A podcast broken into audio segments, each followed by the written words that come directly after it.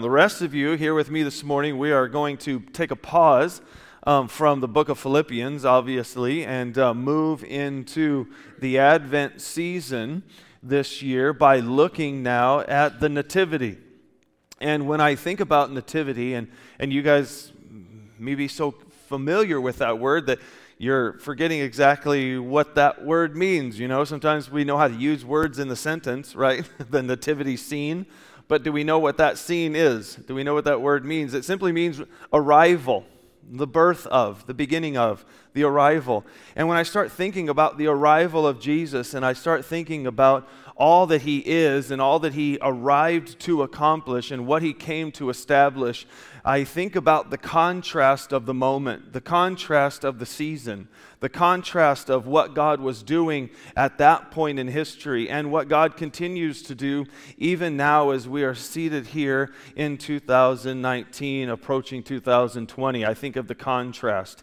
I think of the contrast when the announcement came to the prophets a long time ago, many, many years, hundreds of years, in fact, before it actually happened, that God announced and foretold what he was going to do in the world. And, and he gave some hints and some indication about when that was actually going to take place.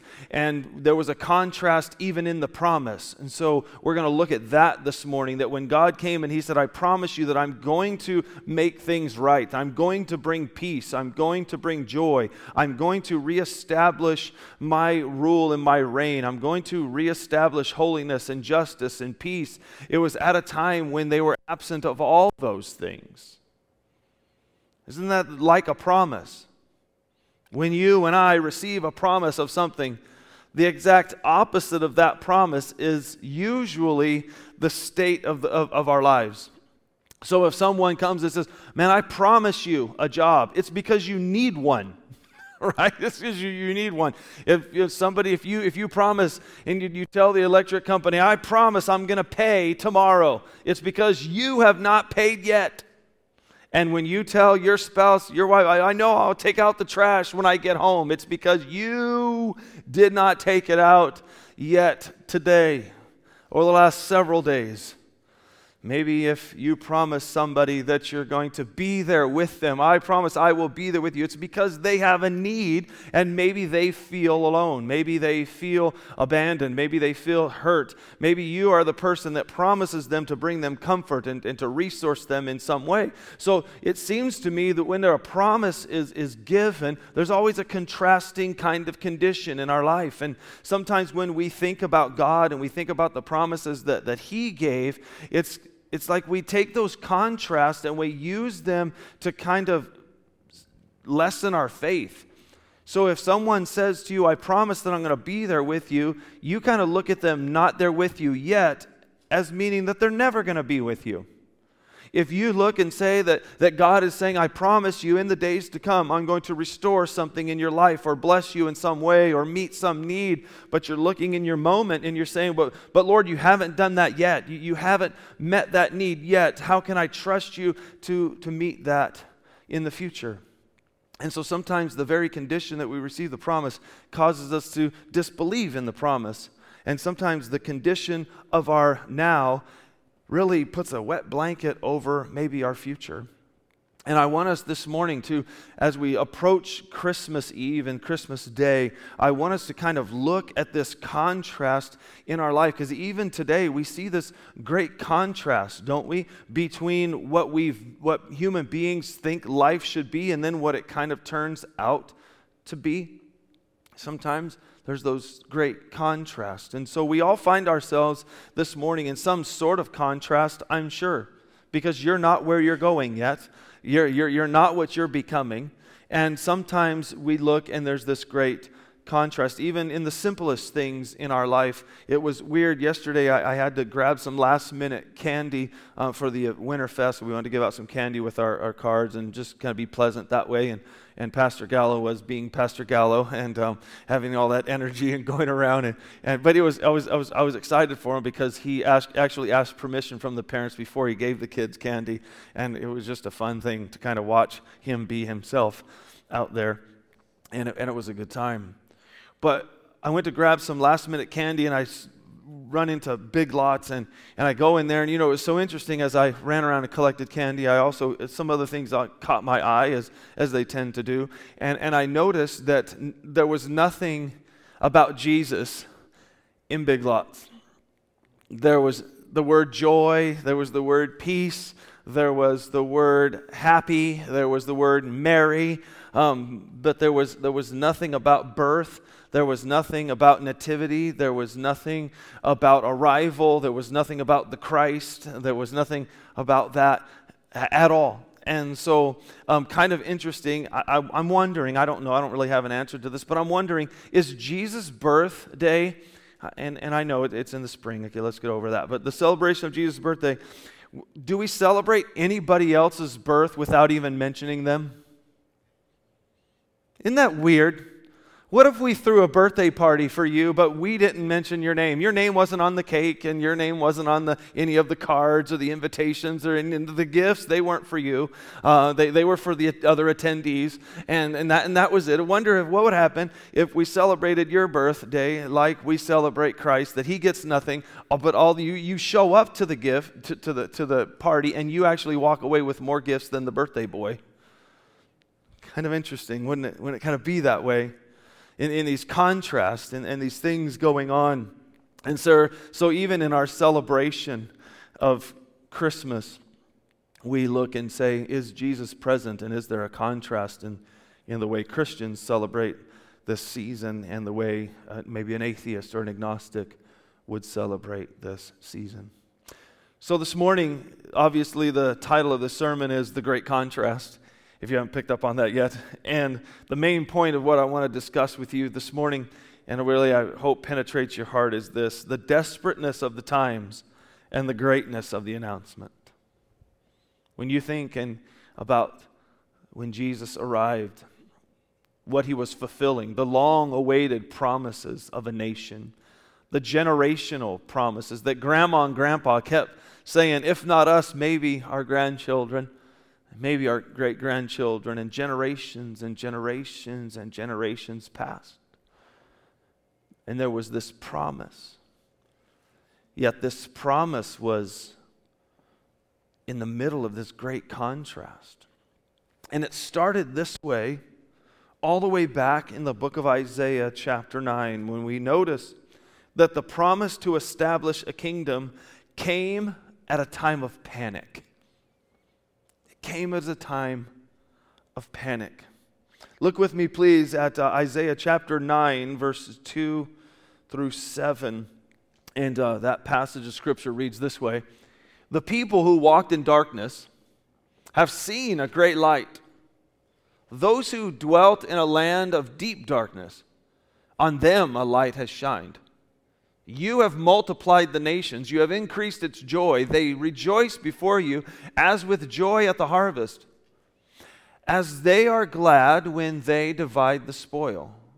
For the yoke of his burden and the staff for his shoulder, the rod of his oppressor, you have broken as in the day of Midian.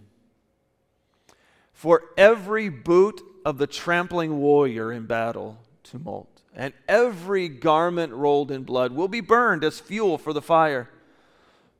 For to us a child is born. You ever think about that statement? That you'll hear that statement, that phrase over and over again? And perhaps throughout your life you've heard this idea that for unto us a child is born. Have you ever considered what the for is there for? Because these people, who were walking in great darkness, these people that were under captivity, these people that were being punished for their sin, these people that were walking in darkness, meaning that they didn't understand who God was or how He was leading in their life. There was great confusion over what God was doing in their world, and they felt punished and they felt abandoned and then they felt wounded, and they thought, wait a minute, because of our sin and because of the sin of our parents and the sin of our grandparents, we're sitting here, we're a people in darkness. But things, we're going to rejoice. And we're going to get rid of our weapons. And the war is going to cease because a child is born.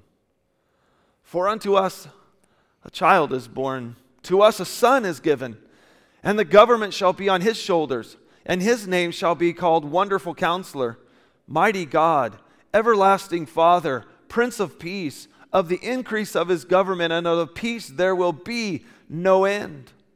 And on the throne of David and over his kingdom to establish it and to uphold it with justice and with righteousness from this time forth and forevermore. The zeal of the Lord of hosts will do this. Wow.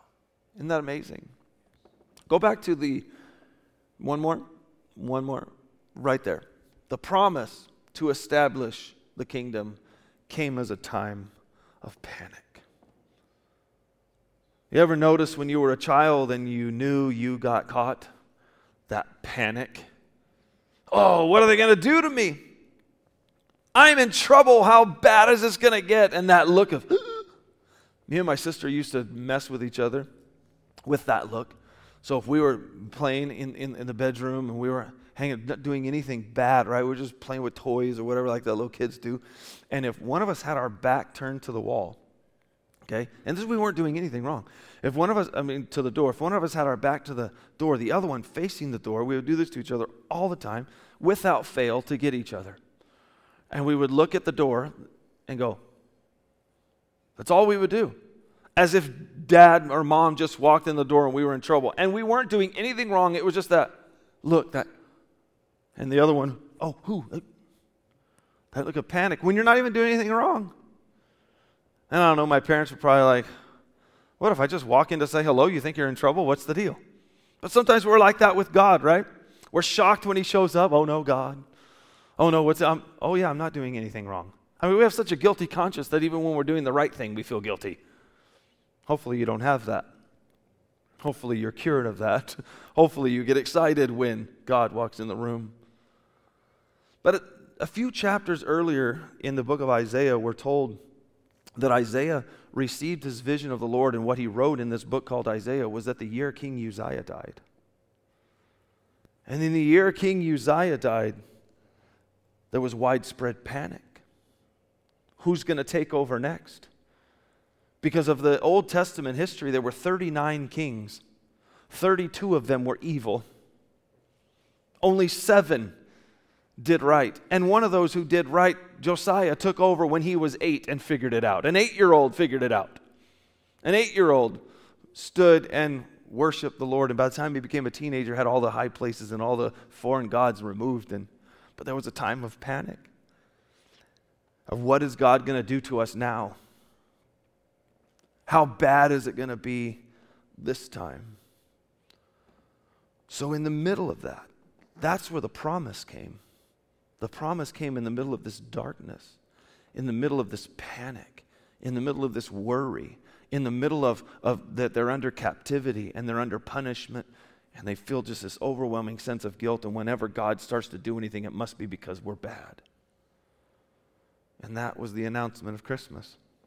That's when all this wonderful news came that unto you a child will be born, unto you a son will be given, and he will be called all of these great things. It's as though my sister sitting on the bedroom floor looked up, and then dad comes in and says, Guess what? We're all going to the Dodger game. All the hot dogs you want, all the peanuts you want, all the this is going to be great.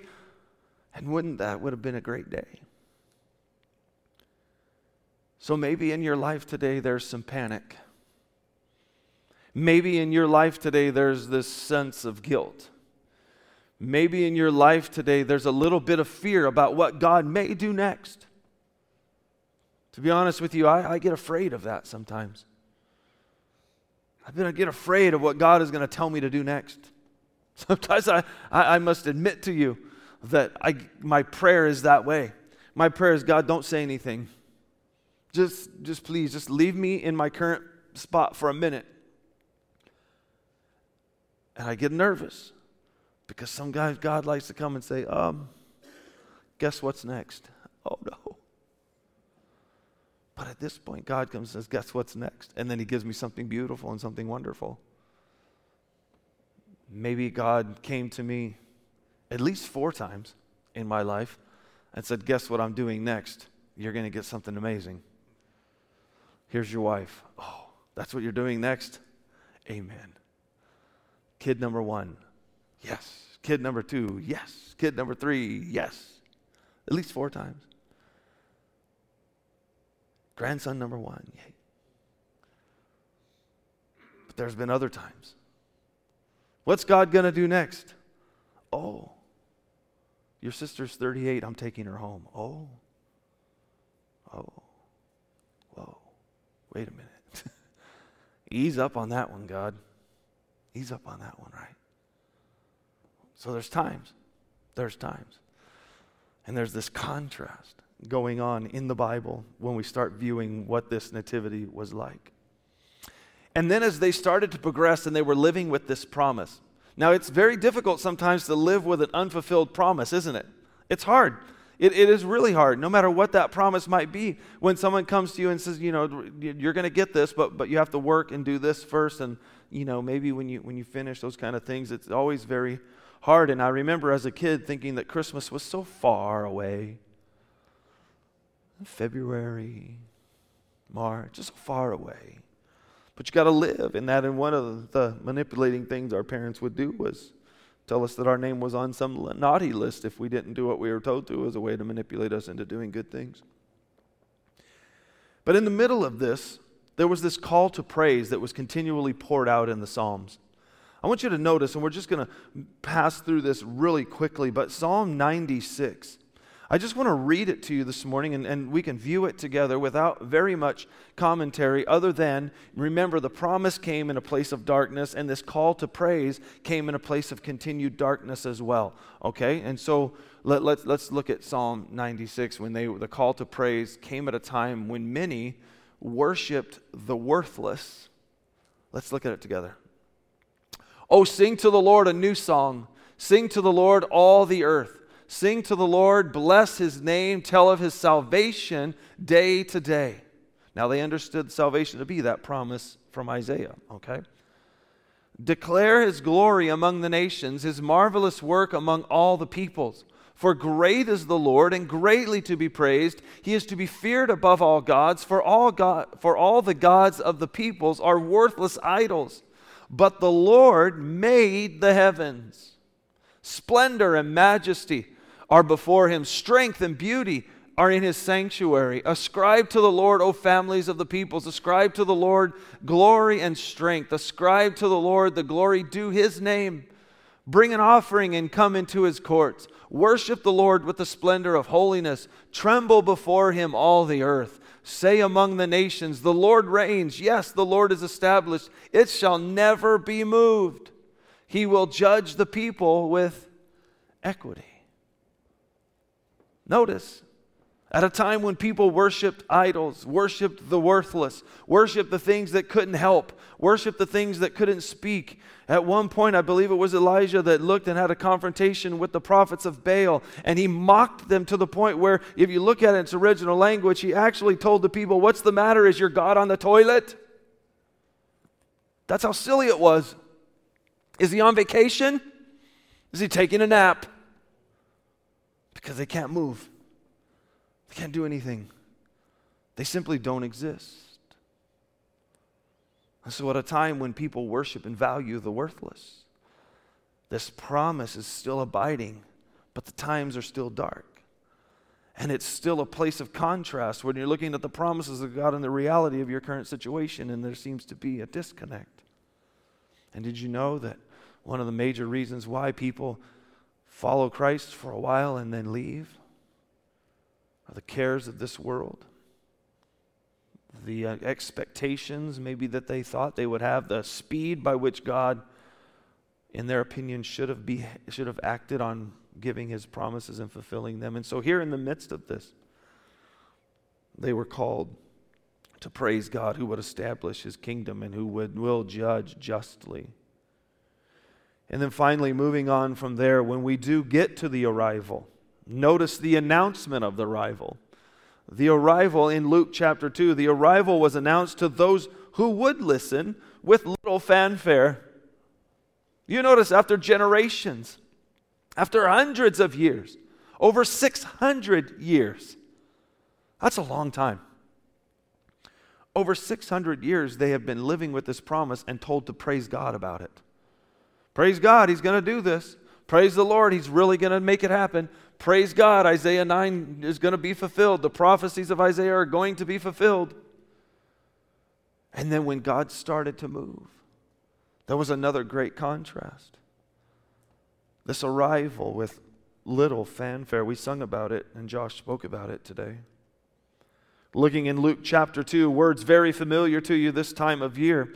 And it says this in verse 1 In those days, oh, in those days. Read some first century history. Pick up the story at about 4 BC, because that's when this was. These days, a decree went out from Caesar Augustus. Now, for those of you that need a history lesson, Caesar Augustus was not a Christian. he was not God. He was not a God-fearer. He was not a Jewish leader. He was not a good king. He was a ruthless, ruthless man. Caesar Augustus that all the world should be registered. So in those days, a very evil man told us we needed to go and be registered. We'll wonder what, why we would do that. What, what, what's next on the horizon now? And maybe even Joseph thinking, you know, this angel came and told me this story about my, about my, my wife. Uh, I don't know, there's rumors flying. And as I mentioned last Christmas, that the rumor, the, the, the biggest rumor, the most popular rumor surrounding this was that Mary slept with a Roman soldier and that Jesus was a, a B word. Yeah, that Jesus was a bastard child who we had no idea who his father was because Mary had slept with so many, uh, um, so many Roman soldiers. Can you imagine that? so in these days, for Joseph, well, these rumors about my about my wife, well, this angel and this what's God going to do next? And oh, now this evil man, and I've got to travel, and my wife's about to come on, God, enough. Could have been a prayer of Joseph. So in those days. So, verse 2 this was the first registration when Quirinius was governor of Syria, and all went to be registered, each to his own town. And Joseph also went up from Galilee, from the town of Nazareth, to Judah to the city of David, which is called Bethlehem, because he was of the house and lineage of David. To be registered with Mary, his betrothed, who was with child. And while they were there, the time for her to give birth. The time came for her to give birth. And she gave birth to her firstborn son, wrapped him in swaddling cloths, which is poor people clothes, laid him in a manger because there was no place for them in the inn. Oh, what an amazing, amazing po- place in Scripture to be. No fanfare, no, no, no grand invitation, no, this is great. Palace and the royal baby is being born, and everybody's interested. But in fact, there's just simply no room for him. And isn't that interesting? That after over 600 years, God's fulfilling his promise, and there's no room for him. I find that very interesting. Maybe, maybe when God's trying to do stuff in our life and fulfill promises to us, are we even making room for him? Are we making room for Him to do that? I hope so. Have we created some space for God to move in our life? Do we sit quietly and pray? If we think, well, I wonder why God isn't speaking to me, how often do you sit in silence and simply receive the Word of God into your heart? How many times do you read a passage of Scripture, close it, and simply sit and be quiet? Wow. Make room for Jesus. See, and then we get a little bit about who what we think may happen. The story gets a bit more grand in another location. Luke tells us this in verse 8 as he continues to tell us the story. He says, And in the same region, so in the area, out in the field, keeping watch over their flocks by night. And an angel of the Lord appeared to them, and the glory of the Lord shone around them, and they were feared, filled with fear. No, great. what do we? If they were out in the shell, if they were out watching their their flocks by night, they're shepherds. They're the lowest of the lowest economic group. And here we are again with this contrast that who is the announcement given to but the people with the minimum wage job out in the middle of nowhere? That's who he comes to first. Why? I, I, I don't really know why. I want there's some ideas that I have. And I'm wondering if they were out there watching their flocks by night, and I can imagine that would be pretty quiet. I can imagine that would be pretty boring. I can imagine they weren't prob- they were probably weren't filled with pride and arrogance. They were probably maybe wondering what they were doing in such a job. but perhaps they were the people that would listen. Perhaps they would. And verse 10 And the angel said to them, Fear not. For behold, I bring you good news of great joy that will be for all the people. For unto you, and then he quotes Isaiah, uh, excuse me, yes, he quotes Isaiah, for unto you is born this day in the city of David a Savior who is Christ the Lord. And this will be a sign for you that you will find a baby wrapped in swaddling clothes and lying in a manger. And suddenly there was with the angel a multitude of heavenly hosts praising God and saying, Glory to God in the highest, and on earth peace among those with whom he is pleased. Isn't this amazing? That you have the announcement in Isaiah 9 in the midst of a people walking in darkness. And God makes this grand promise to them because they're in a state of panic. They're wondering what God is going to do next. And the years begin to unfold. And as the years unfold, people are called to praise God in the midst of their darkness, in the midst of their situation, because someday God will bring about this being. Jesus will arrive, the Christ child will arrive. And then hundreds of years later, out in the middle of nowhere, out out in the middle of the darkness, this grand announcement comes, and there is a child. There's a child born. The Christ. The anointed one. That's what the word Christ means, by the way. The anointed one. This baby. This magnificent little creature called Jesus as a baby, wrapped in poor people's clothes. And did you know that the main thing that Jesus would be clothed in would be our own sin? That that's what that symbolizes? That Jesus would clothe himself in our sin and take on our punishment. And then we would be clothed in his righteousness.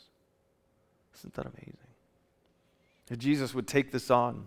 That here, this being, this baby, that in another account we're told that Mary, she pondered these things in her heart. You know, and I know each one of you that has had a child, you've sat there and you've looked at it and you thought, oh my. what a beautiful little creature with these little toes, these little fingers. Wonder what this little person's going to become. What are they going to do? What are they going to be? What kind of mistakes are they going to make? And what kind of great things are they going to do? What are going to be their moments in life? And when you think that way about Jesus, and you say, man, why, my goodness, what? Wonder with Mary and Joseph, this, this little guy who is a promise from God, who is the one everyone's been waiting for. For generations, they've been waiting for this little baby that we now hold in our arms. What a contrast, isn't it? The greatness of Christ. The fact that he is God in the flesh, but yet there's this little baby. And that's what could have been rightly said about Jesus. His mom and dad could have held him and said, I'm holding him in my arms. God. in my arms right here with me. And what better way to reveal himself? See, this makes total sense to me. When somebody says Christianity doesn't make sense, I'm like, wait a minute, no, it makes total sense. Because if God created all that is here, He created the world, He created human beings, and then He said, I want to reveal myself to these human beings. I want to reveal myself to them. What better way than to becoming one of them? This just makes total sense to me that God would do it this way. And then begin to reveal Him Himself. It's amazing that Jesus came during a great time of darkness with little fanfare. And the greatness and the grandeur of this announcement to these minimum wage workers out in the field. Such a wonderful contrast has been happening all the time. You even call it, many call it throughout the gospel accounts as the upside downness of the gospel. Everything seems to be upside down that you get by giving, that you become most alive by dying to yourself and your flesh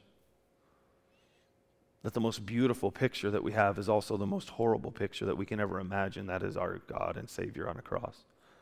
Because this little baby had that destiny. And you're thinking, this little baby, his destiny is crucifixion. And how horrible that is. But yet, that's where the beauty of God shines brightest. In the most ugliest scene ever imagined by a human being. Like God would do it that way. There's an amazing contrast to me. So, the arrival then, we learn later from the writings of Paul. The arrival brought grace that saved us from ungodliness and worldly passions. Titus chapter 2, verses 11 through 14 read this way He says, For the grace of God has appeared. The grace of God has appeared bringing salvation for all people, training us to renounce ungodliness and worldly passions and to live self controlled, upright, and godly lives in this present age. Waiting. Oh, now we're waiting for something again. Awaiting for our blessed hope the appearing of the glory of our great God and Savior Jesus Christ, who gave himself for us to redeem us from all lawlessness and to purify for himself a people for his own possession who are zealous for good works. So now here we are again. Here we are again with a promise. Here we are again living at the, at the end of 2019. We're given a promise and we're told that we have been given Jesus. He has arrived. He has appeared, and it is grace that has appeared through him. And when we look at the life of Jesus, we see the grace of God. And let us not mistake the grace of God as permission to sin, but grace of God is that power to say no to sin and live in obedience. That's what grace is. And that's what we see most clearly in this text. For it says, For the grace of God, reading again, has appeared, bringing salvation, training us to announce ungodliness. Do you see? That's what grace is all about. Grace comes into your life, and God says to you, Let me forgive you, but let me move you forward. Let me move you out of the mess. Let me train you to do right, not just sit here and allow you to do wrong. Permissiveness is not grace. But training is grace. And so we live right here in verse 12. If you're wondering where we are in the story of Jesus, he's come the first time. We're waiting for him to arrive, the second time. But in the meantime, we are being trained to renounce ungodliness and worldly passions and live self controlled, upright lives and godly lives in this present age. So, if you're wondering what God's doing next, it starts with us living in this way as described in verse 12. If you're wondering what God wants you to do next, I guarantee you it's going to begin with something in verse 12. Is there something in your life this Christmas that you say, wait a minute, this, this in my life seems to be opposite of what Jesus brings when, when he arrived. And everything that I celebrate about Christmas seems to be opposite of this specific attitude that I now possess. And perhaps I need to be trained out of that. And maybe I need to give some of that away. And maybe I need to come to God this Christmas and say to Him, Lord, I'm, i I want to get rid of this contrast in my life because I see you and I see me, and we're like opposite. I, I want to be trained more to be like you. Maybe that's your Christmas, Christmas wish, is that God would take you a step further in your training and development. And maybe as we look at this present age, and we walk into big lots and we see all this Christmas stuff, but nothing really about Christ. And maybe, maybe that's the present age in which you and I live. And maybe that's the darkness that you and I live in that we are to penetrate. Isn't that amazing? So, finally, where do we go from here? You know me, I love questions.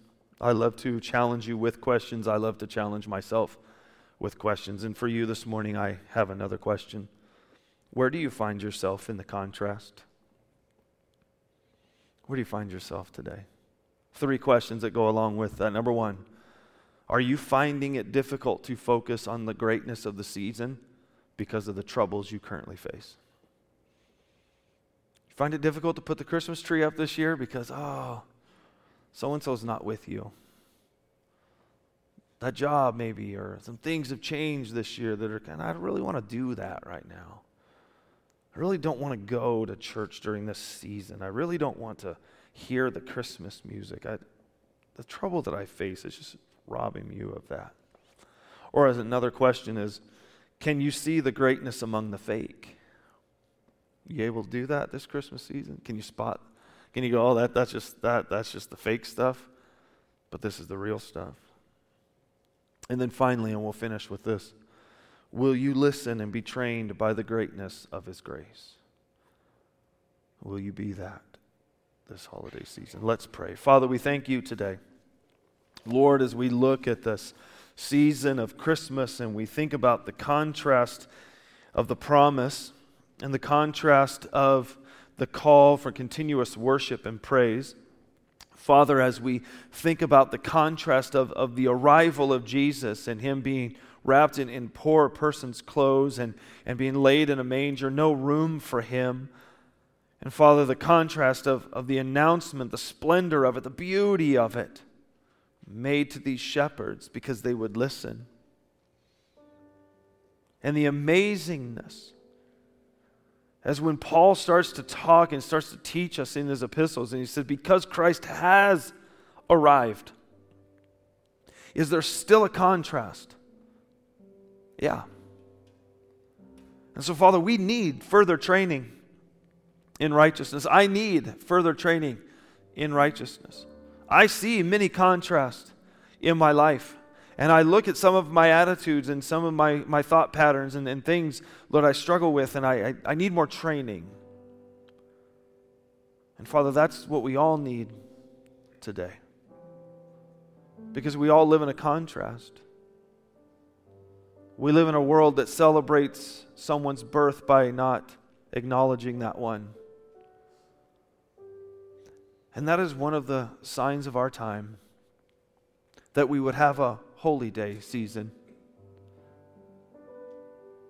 yet not be able to acknowledge the real reason for it. That we're left with this, this vagueness about the season. That it's a time of giving, that it's a time of expressing thanks to each other, that it's a time to give gifts to one another, that it's time to think about peace and about joy, but ignore the peacemaker and the joy giver. And another season will come and another season will go, and we'll see the commercials as we listen to the radio or we watch television or we hear the advertisements of buy this, buy that. And then around Jan- December 26th, it's return this and get what you really wanted. And then it's buy this thing because it'll help you lose the weight that you gained when you bought the other stuff they told you to buy. And then in January, all the gyms will be full. And at Christmas, that week, more people will come to church during Christmas than any other time of the year. January, more people will go to the gym than any time they do in the year. But by February, everybody's stuffing their face with cupcakes and thinking about Valentine's Day again and just kind of back to the same thing. And so, Father, please train us. Please train us that this Christmas we may see a contrast if it's there in our own life. And, and Father, we will look at the true meaning of this wonderful, beautiful season. And yes, we love the green and red. We love the lights and the trees and the we love it all. It was beautiful uptown last night. It was great. Let us embrace all of that. Let us enjoy all of that. Watch silly Christmas movies and claymation videos of the past. But Father, may we not be people that forget about the darkness of the times and the need for light and the provision of grace that is really the true meaning of this wonderful season. And we thank you for this Advent season. We pray that you would change our lives during this season. Make us more like you. Help us to denounce ungodly passions. Help us to denounce the worthless things of the world. And help us be people that bring joy and peace into the lives of those around us. Maybe there's some people on our oikos list, Lord, that need they need us to speak up right now. They need us to give them a wonderful Christmas gift. They need us to be true examples of what it means to be a Christ follower this season. They got to see it right now. Enable us, Jesus. Thank you for coming, Jesus. Thank you for taking on flesh and living our own life. Thank you for taking on our own sin and our own punishment. Thank you for taking on our own death. Because the destiny of a Christ child was the cross of Christ. And so, Father, thank you for probably the most disturbing image anyone could ever imagine would be a human being crucified. But yet, the contrast of that is the most amazing love of a God who created and a God who redeems. Father, help us today because we can get so distracted Keep us focused. May we be laser focused this Christmas season. We love you. We thank you. Do your work in our hearts as we contemplate these things by taking communion today. We love you in Jesus' name. Amen. As we take communion today, I pray that you just ask God a couple of these questions. Lord, is there a contrast in my life? And let Him speak to your heart today.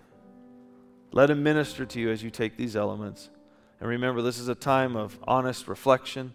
It is a time of meditation, a time of quiet, not a time of talking or laughing or any of those things. It's a solemn moment as we receive these means of grace. Amen. Amen.